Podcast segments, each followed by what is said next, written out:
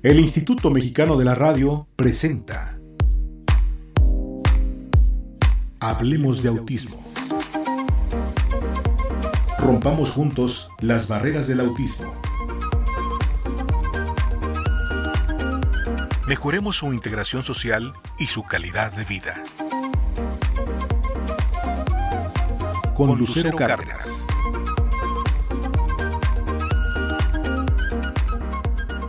Excelente día tengan todos ustedes. Es jueves, son las 8 de la mañana y es hora de que hablemos de autismo. Les saluda Lucero Cárdenas desde Radio Ciudadana 660 AM del Instituto Mexicano de la Radio, quienes abren su frecuencia para que las organizaciones de la sociedad civil demos a conocer nuestras causas.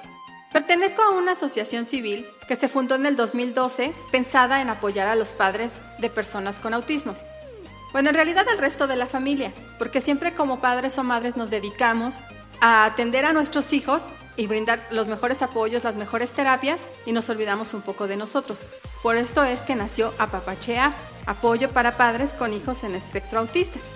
Y nos dedicamos a concientizar, a brindar atención a las familias de modo terapéutico, recreativo o con deportes adaptados, con convivencias.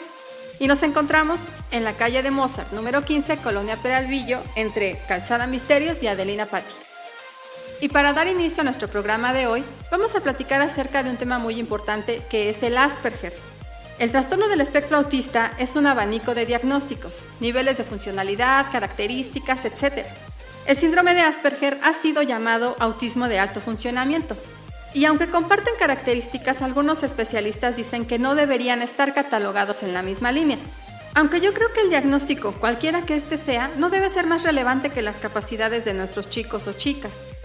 Por eso en esta ocasión, en nuestra sección Platicando con el especialista, invitamos al licenciado Leonardo Farfán Muñoz, director de Amas Parger Chile, para que nos platique acerca del tema. Él también es autor de libros, como el libro Conteando Cuentos, de los que tenemos cinco ejemplares para regalarles. Así que estén pendientes, porque al final del programa les diremos con qué preguntas se los pueden ganar. Vamos a escucharlo.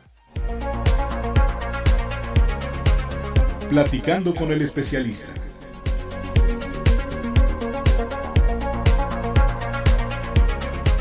Primero que nada, un gusto saludarles. Les habla Leonardo Farfán desde Chile, director de Amasperger y colaborador también de Amasperger México, junto con Apapache. Bueno, me han pedido ahora entregarles unas palabras respecto a ciertas temáticas que se presentan cuando hablamos del espectro autista. Una de las grandes dificultades que hemos encontrado en este último tiempo respecto a la comprensión del diagnóstico del espectro autista es llegar a entender las diferencias que a veces no son tan, tan diferentes, las diferencias que siempre mencionamos que existen, pero muchas veces no son tal, simplemente son apreciaciones diferentes de una misma condición. Creo que las denominaciones del diagnóstico al ir cambiando han ido generando esta confusión esta duda entre los padres y muchas veces entre los mismos profesionales que trabajan en el espectro autista, tanto a nivel de salud como a nivel de educación. Se debe comprender y entender que ahora hablamos de un espectro. Espectro implica hablar de muchas formas en que se manifiesta el autismo. Espectro autista advierte que van a haber personas con un autismo que nosotros podemos visualizar muy funcional, como otros que podemos ver que no van a ser tan funcionales. La funcionalidad no implica ni está determinada por la capacidad cognitiva de las personas, eso hay que dejarlo claro también. Muchas veces la funcionalidad eh, está ligada al proceso de comprensión del lenguaje más que de la capacidad cognitiva. La mayoría de los chicos que podemos llamar de autismo profundo, entre realidad tienen más problemas de comunicación, en que no hemos logrado llegar a que nos entiendan y ellos darse a entender, más que decir que no lo entienden porque su capacidad cognitiva es baja. Creo que eso es una respuesta eh, muy básica. Me han pedido que diferencie o no diferencie este tema que siempre ha querido definirse como una línea entre el Asperger y el espectro autista. Hay profesionales que sí, que la definen y dicen que son diferentes, hay otros que no. Si uno visualiza la actual forma de diagnóstico del DSM-5, evidentemente no existe esa diferencia. Lo que antes se llamaba, se hablaba como autismo, que era el TGD, que abarcaba todas las posibles relaciones del autismo y las formas de manifestarse, estaba en Asperger. Entonces lo que se cambió fue la forma de manifestar esta condición y se habló de trastorno del espectro autista, dando a entender este concepto de espectro que le explicaba anteriormente. La idea en el fondo es poder entender y comprender que hay personas que pueden tener un autismo, como dije, muy funcional y otros tal vez menos funcional, pero eso no implica que sea una condición diferente. Las personas dentro del espectro autista tienen elementos en común, la forma en que se manifiesta es diferente y eso es lo que hay que entender. Entonces tenemos muchas manifestaciones del autismo en una misma condición. Las personas con síndrome de Asperger están en una condición de autismo que podríamos denominar más funcional y con capacidad de verbalización, a diferencia de otras personas que la gente denomina como autismo más profundo, que en realidad no existe. Es un autismo que no ha llegado a comunicar de mejor manera y que tampoco nosotros podemos entender. Eso es súper importante entenderlo, comprender que el Asperger está dentro del espectro autista, es una persona con Asperger técnicamente sí tiene autismo, pero ante los ojos del observador se denomina un autismo muy funcional, al límite de lo que antes querían diferenciar entre el autismo alto funcionamiento y el Asperger, ¿cierto? Que hoy ya no está la diferencia, no es necesario, no es necesario encontrarla, pero sobre todas las cosas lo que quiero dejar es muy en claro es que el nombre del diagnóstico en sí solo es útil en la medida que me da luces de saber cómo trabajar con esa persona. El diagnóstico es funcional solo en la medida que se use para recibir los apoyos, para dar terapia, para ver cómo trabajar con esa persona. Llamémosles como le llamemos, siempre hay que ayudarlos y apoyarlos. Un saludo para todos, espero verlos pronto.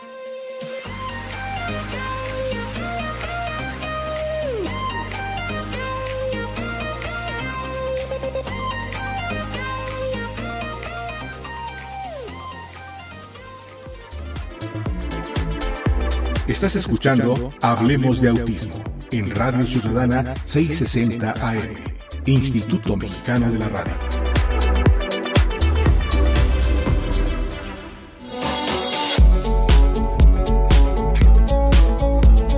¿Sabías que? Y en nuestra sección ¿Sabías qué? Las personas con autismo Asperger pueden presentar trastornos obsesivos compulsivos, bueno, pues es así. Las personas con este trastorno presentan comportamientos repetitivos en forma de obsesiones y compulsiones. Se sienten con la necesidad de realizar rituales que alivien su ansiedad. Las causas de las conductas repetitivas no son conocidas, pero se sugiere la modulación de estas.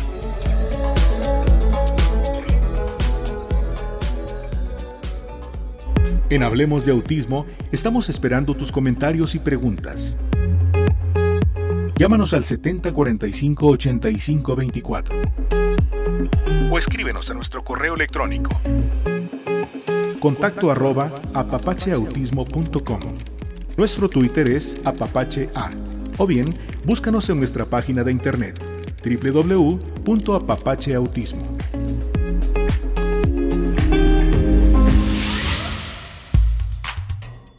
Y en nuestra sección Voces del Autismo, escucharemos a la señora Valeria García, mamá de Luciano, quien nos comparte su experiencia.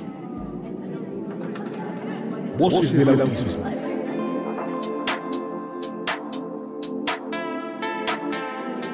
Hola, buenas noches. Mi nombre es Valeria García Rojas. Mi familia está conformada por mi esposo, mi esposo Juan Manuel Muñiz, mi hija María Joaquina Muñiz, de 8 años, y mi niño Luciano Nicolás Muñiz García, que tiene 6 añitos. Luciano es el ángel que llegó a nuestra familia con espectro autista. La historia de Luciano es un poco peculiar porque Luciano a los 5 meses fue diagnosticado con una encefalitis viral, lo cual le provocó epilepsia, una secuela y un retraso en su desarrollo.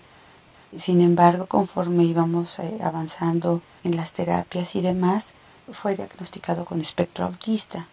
Como todos los papás este, que hemos pasado por o que están empezando a pasar, pues nuestro trayecto en este camino ha sido subidas y bajadas, momentos difíciles, momentos emocionantes, de alegría, porque cada logro lo festejamos creo que con doble intensidad. Y nuestra experiencia ha marcado a cada uno de los integrantes de esta familia. Mi interés en participar es para abordar dos temas importantes. Uno es cómo impacta esto dentro de la familia, el que diagnostiquen a tu hijo dentro de la familia obviamente impacta, ¿no? Sobre todo cuando tienes un apoyo muy fuerte en el caso de los abuelos, los tíos, pero en este caso a la hermanita. Luciano tiene a su hermanita de 8 años, eh, se llevan un año, ocho meses de diferencia, y para nosotros el trabajo constante no solo ha sido con Luciano, eh, en terapias y demás, también ha sido con su hermana, porque siendo tan pequeña, ella empezó a vivir estas idas al doctor, idas a las terapias, y a veces en su cabecita o yo no como papá inexperto no podíamos o no teníamos quizá las palabras o la forma adecuada de hablarle. Y dentro de todo este proceso pues a veces hasta la llegamos a excluir. Y ha sido también un camino complicado de aceptación de ella y ella ha manifestado muchas fortalezas. Una de ellas es que se ha vuelto muy muy empática sobre personas niños que ella ve, sabe identificar cuando alguien necesita de ella, cuando hay una persona vulnerable, cuando hay un niño que necesita de ella. Y esto me parece fantástico y no sé si otros papás lo han vivido, pero en este caso ha sido impresionante cómo ella ha trasladado todo lo que ha aprendido en casa, en su escuela, en el parque, a donde va. Y creo que esto enriquece demasiado, porque sabemos que ella al final es pieza fundamental en el desarrollo de su hermano. Y por otro lado, tenemos a los maestros acompañantes. Luciano está en una escuela inclusiva donde va un maestro acompañante con él. Él lleva dos años en esta escuela. Para nosotros ha sido un cambio permanente, una construcción, un equipo que ha estado apoyando. Pero ha sido muy complicado encontrarlo. Existen pocas instituciones que lo ofrecen y las que hay es demasiado costoso. Si sumamos la colegiatura, más las terapias, más el pago de un maestro, es muy caro. Y creo que en eso estamos en pañales aquí en México. No tenemos un servicio que nos dé en instituciones públicas un trabajo así. Espero que mi experiencia pueda ayudar. Me encantaría poder aportar más y quedo a sus órdenes y agradezco este espacio y estos minutos. Gracias.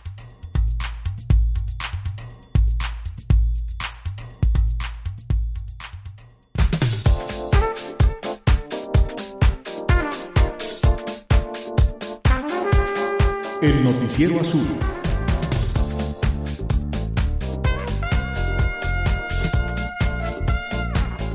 El Noticiero Azul informa.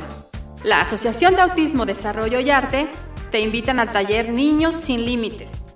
Esto se llevará a cabo en Coyoacán. Esta asociación se dedica a dar cursos, diplomados y capacitación para profesionales interesados en los trastornos del espectro autista.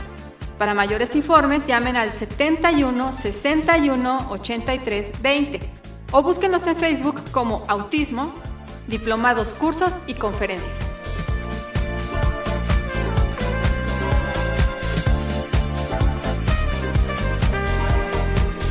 Hemos llegado al final de este programa, pero quiero recordarles que tenemos cinco ejemplares de un libro que escribió Leonardo Farfán. Si nos llaman al 55 12 27 26 85 o nos pueden enviar un WhatsApp y nos dicen cómo se llamaba este libro, ya lo tienen en su casa. Les repito el teléfono 55 12 27 26 85. Agradezco mucho a las personas que nos han escrito para saber más del tema y a quienes siguen participando en las secciones para que este espacio sea de todos. Nos escuchamos el próximo jueves en punto de las 8 de la mañana aquí en Radio Ciudadana 660 AM del Instituto Mexicano de la Radio. Gracias a Roberto Portillo en los controles técnicos y a Claudia Flores en la producción. Se despide de ustedes Lucero Cárdenas. Que tengan un excelente día.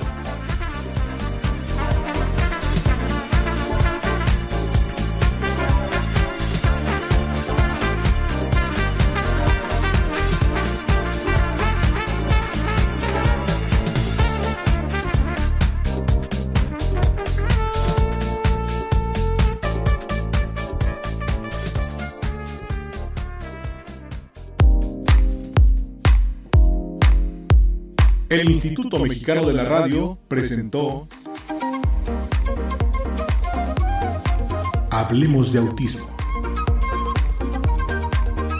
Lucero Cárdenas te espera el próximo jueves en punto de las 8 de la mañana.